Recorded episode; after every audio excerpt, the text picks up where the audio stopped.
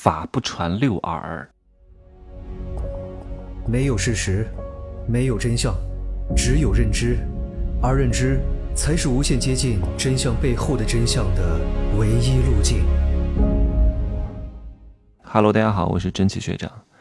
在这个世界上有很多暗物质，还有很多暗知识，而这些知识是不可能在学校里边去学的啊。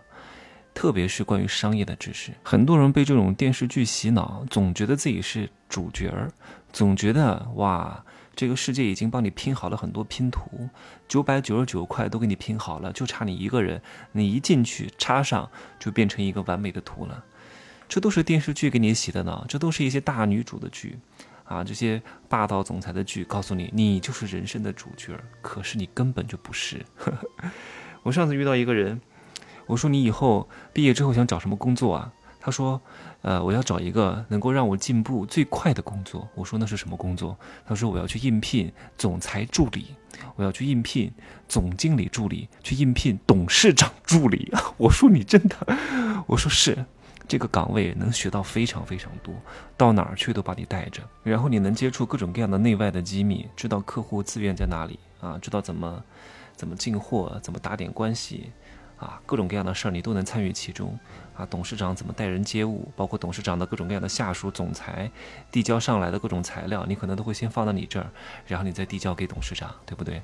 好，啊，通常像这个岗位，不出五六年就会是另外一个董事长，对不对？最差也是这种什么常务理事。可是你问过自己吗？凭什么你能应聘得上？凭什么啊？凭你优秀吗？根本就不重要，在这里优不优秀已经不重要了，重要的是血缘关系。通常这个岗位都是他儿子接班人来做的，凭什么轮到你呀？你还真以为自己是主角啊？然后你学会了，然后出去单干，成为他的竞争对手吗？啊，掌握大量公司的机密，然后把这个公司搞垮吗？怎么可能用你呢？所以很多人对这个世界的认知太不清楚了。就像各位在学校里面学了很多知识。这些知识真的都是已经很落伍的知识了，我就不说，除非是一些真的亘古不变的一些啊普世真理啊，这个是学校里面教的会很好。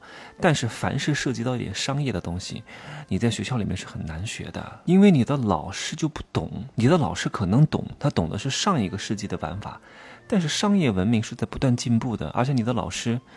他自己没有亲身实践过，他很难跟得上。就算他去学，我想问他到哪儿学啊？他到哪儿学？他也只是找一些理论典故，然后稍加总结，总结一下给你。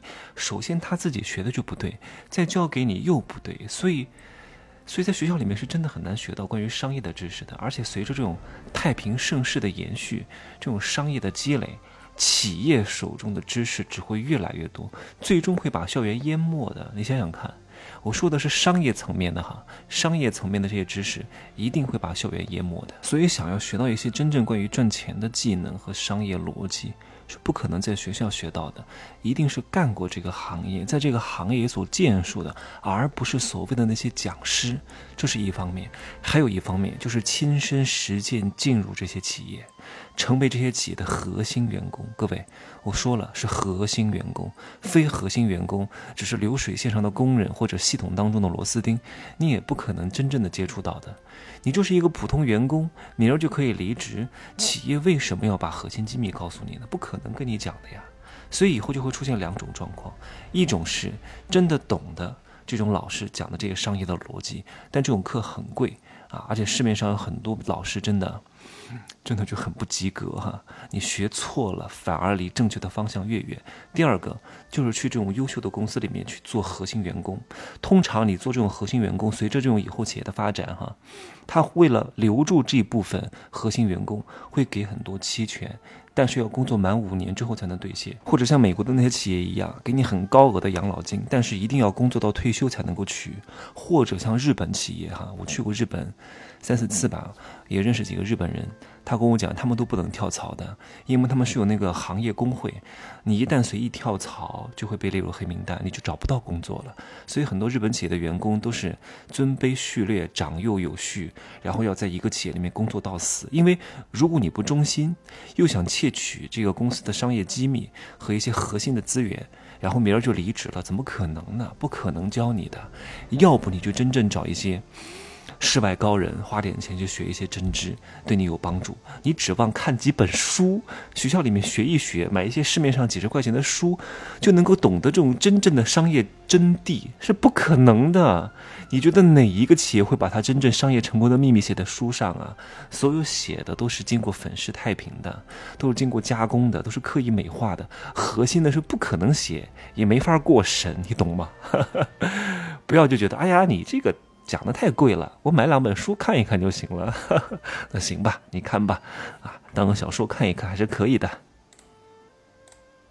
所以有句古语讲的很好，叫“道不传非人，法不传六耳”，就不能够让第三者知道啊。当然这是浅层的意思，更深层次的意思是什么？就是“法不传六耳”，它是道家师徒当中的一种规矩。他讲的是师徒之间的传授，最好不要让太多的人或者不必要的人听见，以免对方误入歧途。不是不让你知道，是你的段位不够，不能让你知道。知道了反而会误入歧途，德不配位必有大灾。其实跟这个意思是一样的，就是你现在这个段位、这个阶层，和你讲了这么多世间的险恶和商业的黑幕之后，你反而很难真正的走出阴霾，迈向光明。你反而觉得这个世界上。哎呀，就没有什么可奋斗的了，就躺平了，对吧？当你认知高了之后，再跟你讲，你反而会豁然开朗，你反而能够明心见性，这个才是真正的法不传六耳的真正的含义。所以有些话不能乱讲，有些话为什么要设置收费？就是因为有些人认知不够，他没有有这个付费的意识，所以你这时候跟他讲是没有任何意义的，好吗？道不传非人，法不传六耳。明天再见哈，可以加我的微信。真奇学长的拼手字母加一二三零，备注喜马拉雅，通过概率更高。再见。